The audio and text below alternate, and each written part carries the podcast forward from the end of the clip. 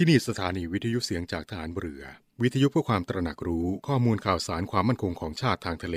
รายงานข่าวอากาศ และเทียบเวลามาตรฐาน จากนี้ไปขอเชิญรับฟังรายการ ร่วมเครือนาวีครับ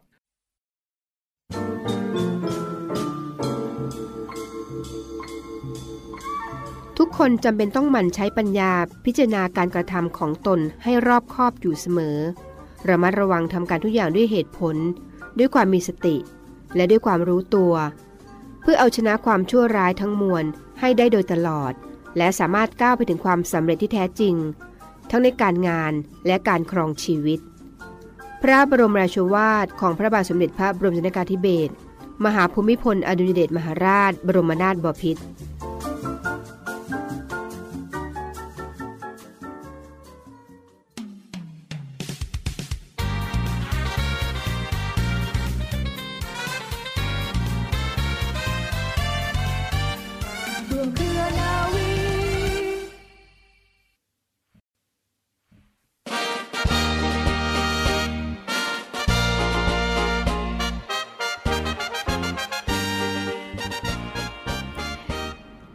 วัสดีคุณผู้ฟังทุกท่านค่ะ ขอต้อนรับคุณผู้ฟังทุกท่านเข้าสู่รายการร่วมเครือนาวี กับเรื่องราวสาระความรู้และข่าวสารที่นำมาฝากคุณผู้ฟังกันเป็นประจำทุกวัน วันนี้อยู่ด้วยกันเช่นเคยค่ะกับดิฉัน เรือโทหญิงปณิสราเกิดผู้สำหรับเรื่องเล่าชาวเรือในวันนี้นะคะ คุณผู้ฟัง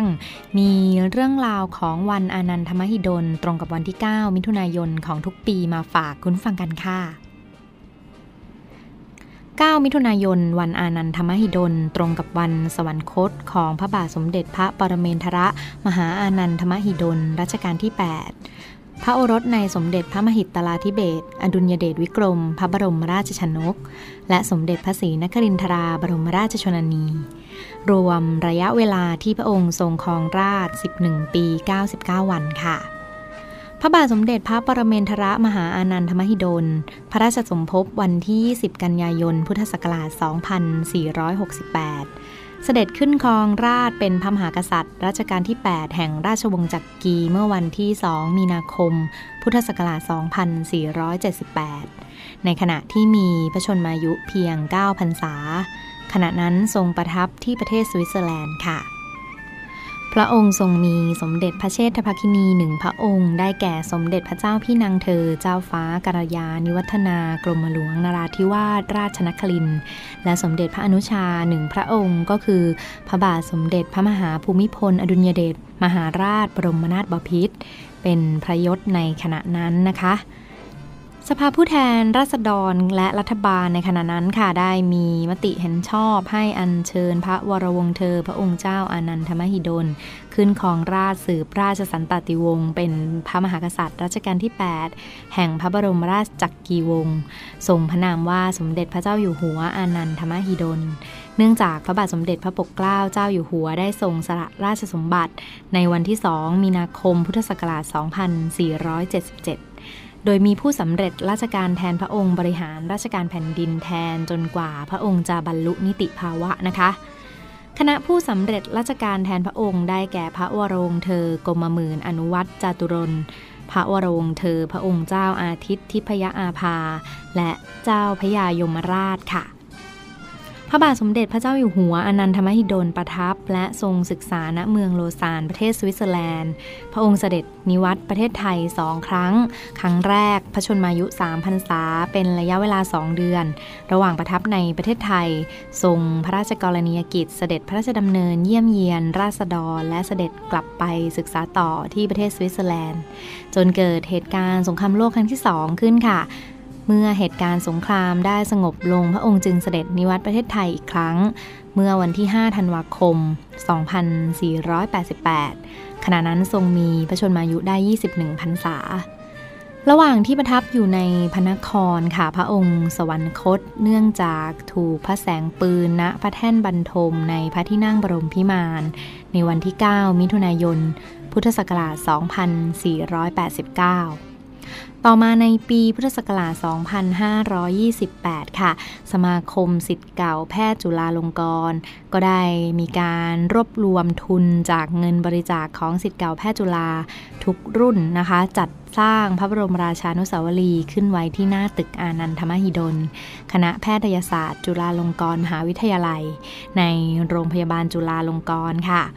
เพื่อเป็นการลำลึกถึงพระมหากรุณาธิคุณที่ได้ทรงบันดาลให้เกิดคณะแพทยศาสตร์ โรงพยาบาลจุฬาลงกรณ์เป็นการเฉลิมพระเกียรติยศ ให้ประชาชนได้รำลึกถึงพระองค์ท่านสืบไป และน้อมรำลึกในวันที่ 9 มิถุนายนนะคะ ให้เป็นวันอนันทมหิดลด้วยค่ะ คุณผู้ฟังคะต่อมาพระบาทสมเด็จพระบรมชนากาธิเบศรมหาภูมิพล อดุลยเดชมหาราช บรมนาถบพิตรในหลวงรัชกาลที่ 9 นะคะ ก็ได้ทรงพระกรุณาโปรดเกล้าให้ตั้งกองทุนอานันทมหิดลขึ้นค่ะ เมื่อปีพุทธศักราช 2498 พื่อให้เป็นพระบรมราชานุสรณ์ในพระบาทสมเด็จพระปรเมนทรมหาอานันทมหิดล พระราชทานทุนการศึกษาให้กับนักศึกษาที่มีความรู้ความสามารถ เพื่อไปศึกษาต่อให้ถึงระดับสูงสุดในต่างประเทศ และกลับมาประยุกต์ใช้ความรู้ความสามารถของตัวเอง ช่วยเหลือเพื่อนมนุษย์แรกเริ่มทุนนี้พระราชทานให้แก่ผู้ที่สำเร็จการศึกษาวิชาแพทยศาสตร์ อย่างเดียวนะคะ และภายหลังเนี่ยได้มีการโปรดเกล้าพระราชทานทุนในสาขาอื่นๆอีก ได้แก่แผนกวิทยาศาสตร์ แผนกวิศวกรรมศาสตร์ แผนกเกษตรศาสตร์ แผนกธรรมศาสตร์ แผนกอักษรศาสตร์ แผนกทันตแพทยศาสตร์ และแผนกสัตวแพทยศาสตร์ด้วยค่ะคุณผู้ฟังและทั้งหมดนี้นะคะก็คือเรื่องราวของวันสำคัญอีกหนึ่งวันที่ให้เราได้ระลึกถึงพระบาทสมเด็จพระเจ้าอยู่หัวรัชกาลที่ 8 วันอานันทมหิดลที่ทางรายการนำมาฝากคุณฟังค่ะ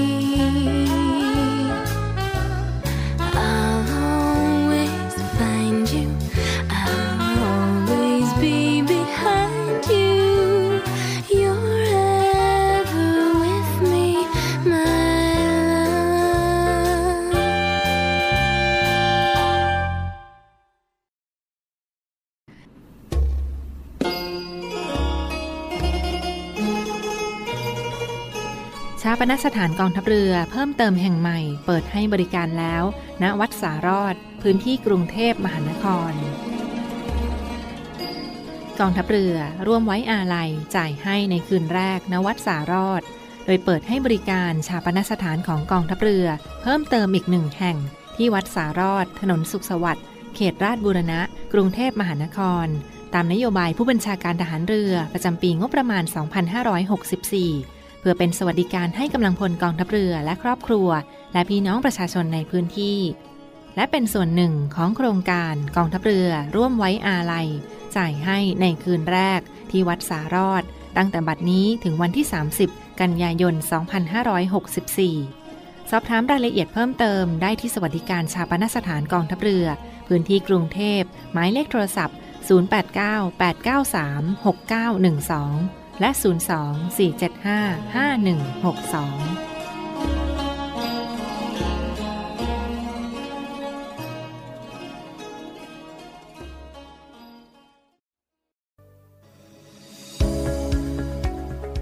รู้หรือไม่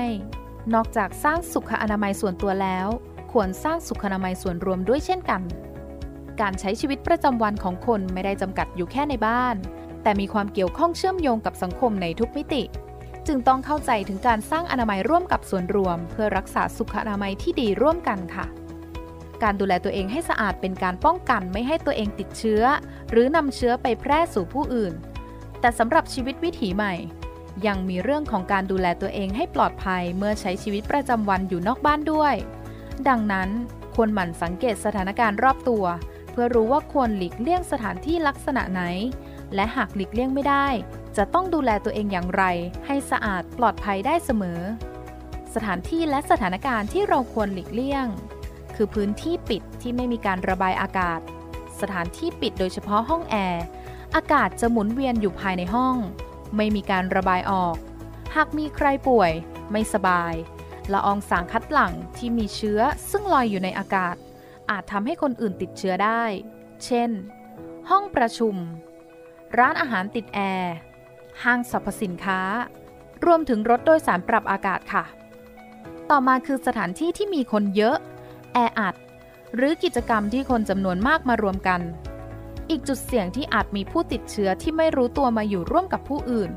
และเมื่อมีจำนวนคนเยอะในสภาพแออัด จะเกิดการแพร่กระจายไปติดผู้อื่นได้ครั้งละจำนวนมาก เช่น ที่พักคนงาน สถานีขนส่งผู้โดยสาร สถานีรถไฟฟ้า และสนามกีฬาค่ะ นอกจากนั้นยังมีการใช้สถานที่หรือของสาธารณะ เชื้อไวรัสประเภทไข้หวัด สามารถติดต่อง่าย โดยระบบทางเดินหายใจ ดังนั้นแค่ยืนพูดคุย ใกล้ชิดกัน ยังไม่ทันโดนตัวก็ติดได้แล้วค่ะ การใช้สิ่งของในพื้นที่สาธารณะร่วมกับคนอื่น เช่น โต๊ะ เก้าอี้ ลูกปิดประตู ราวบันได ราวรถโดยสาร ปุ่มลิฟต์ สวิตช์ไฟ โดยเฉพาะอย่างยิ่ง ห้องน้ำสาธารณะ ก๊อกน้ำ ฝารองนั่ง ที่กรดชักโครก เป็นต้นค่ะ เชื้อไวรัสประเภทไข้หวัดสามารถติดต่อง่าย โดยระบบทางเดินหายใจ ดังนั้นแค่ยืนพูดคุยใกล้ชิดกัน ยังไม่ทันโดนตัวก็ติดได้แล้ว ดังนั้นเราจึงควรดูแลตัวเองให้ดีอยู่เสมอ กาดอย่าตกนะคะ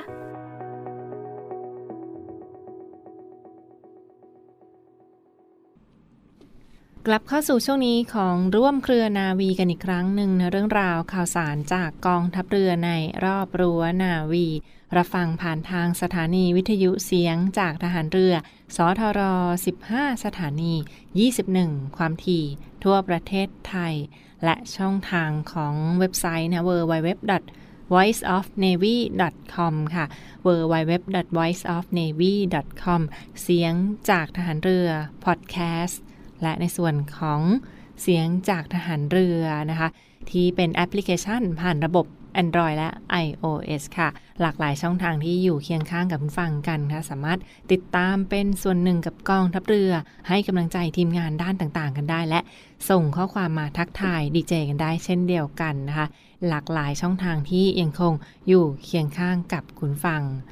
มากันที่บรรยากาศที่ผ่านมากันบ้างค่ะในส่วนของ กองทัพเรือนะมีภารกิจในการดูแลพี่น้องประชาชนนะการจัดตั้งทั้งรถครัวสนาม เพื่อไปแจกจ่ายให้กับพื้นที่ที่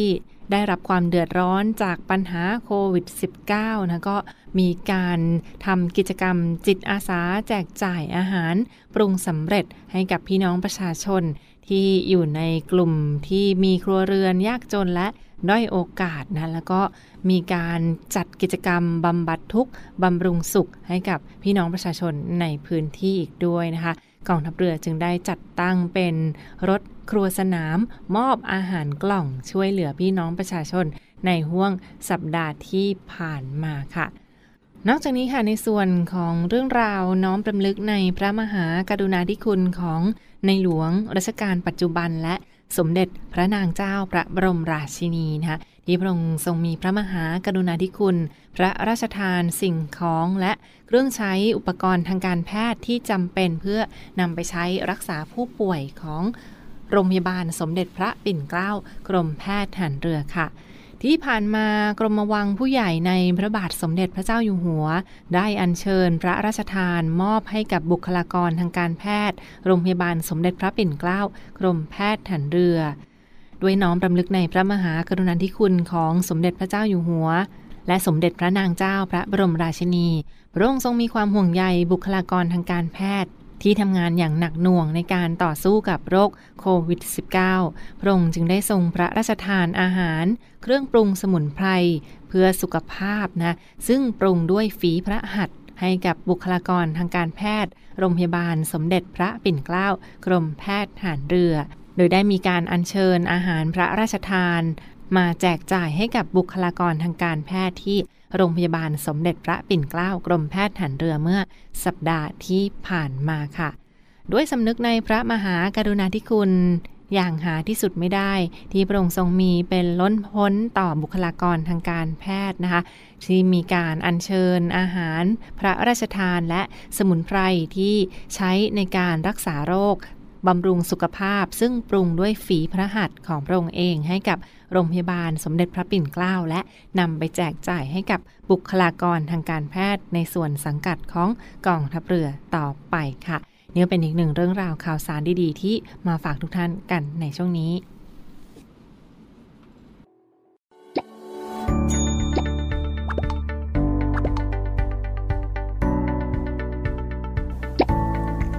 สวัสดีค่ะ ไหมค่ะจ่าโทหญิงไหมแพรสิริสาร วันนี้ไหมจะมาบอกว่ากิจการวิทยุกระจายเสียงทหารเรือ มีแอปพลิเคชันสำหรับการฟังวิทยุออนไลน์ ผ่านโทรศัพท์มือถือ หรือสมาร์ทโฟน ในระบบปฏิบัติการ Android ได้แล้วนะคะ แอปพลิเคชันหน้าตาเป็นแบบนี้เลยค่ะ วิธีการดาวน์โหลดนะคะง่ายๆเลยค่ะ เพียงเข้าไปที่ Google Play Store แล้วพิมพ์ค้นหาคำว่าเสียงจากทหารเรือ หลังจากนั้นก็ทำการดาวน์โหลดมาติดตั้งในโทรศัพท์มือถือได้เลยค่ะ เมื่อติดตั้งเสร็จแล้วเปิดแอปพลิเคชันขึ้นมาค่ะ แล้วก็จะสามารถเลือกสถานี พร้อมความถี่ที่ต้องการรับฟังค่ะ เป็นการเพิ่มความสะดวกสบายในการเข้ามาฟังได้ง่ายยิ่งขึ้นนะคะ มาติดตามรับฟังไปพร้อม ๆ กันค่ะ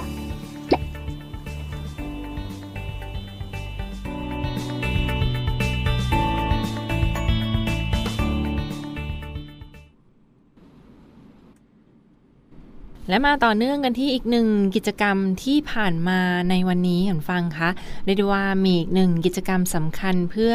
รักษาอนุรักษ์รักษาสิ่งแวดล้อมนะคะในส่วนของกองทัพเรือที่ได้จัดขึ้นเมื่อช่วง 10 โมงเช้าที่ผ่านมาค่ะ ที่บริเวณกองเรือทุ่นระเบิด กองเรือยุทธการอำเภอพระสมุทรเจดี จังหวัดสมุทรปราการนะคะ ซึ่งถือได้ว่าเป็นส่วนหนึ่งในโครงการรวมใจพัก อนุรักษ์พันธุ์ปลา รักษาป่าชายเลน ส่วนหนึ่งในมูลนิธิอนุรักษ์แนวปะการัง และสิ่งมีชีวิตใต้ทะเลไทยค่ะ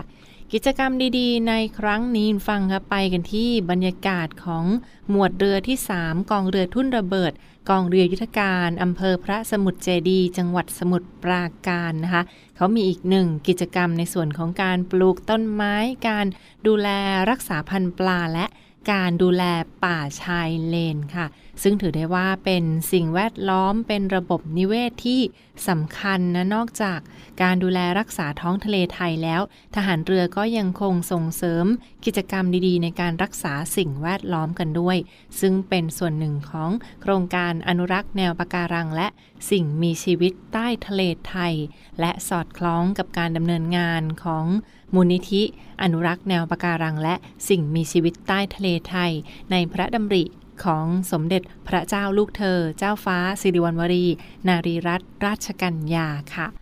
กิจกรรมดีๆ ในครั้งนี้ฟังคะรวมใจพัก อนุรักษ์พันปลา รักษาป่าชายเลนนะคะซึ่งไปจัดกันที่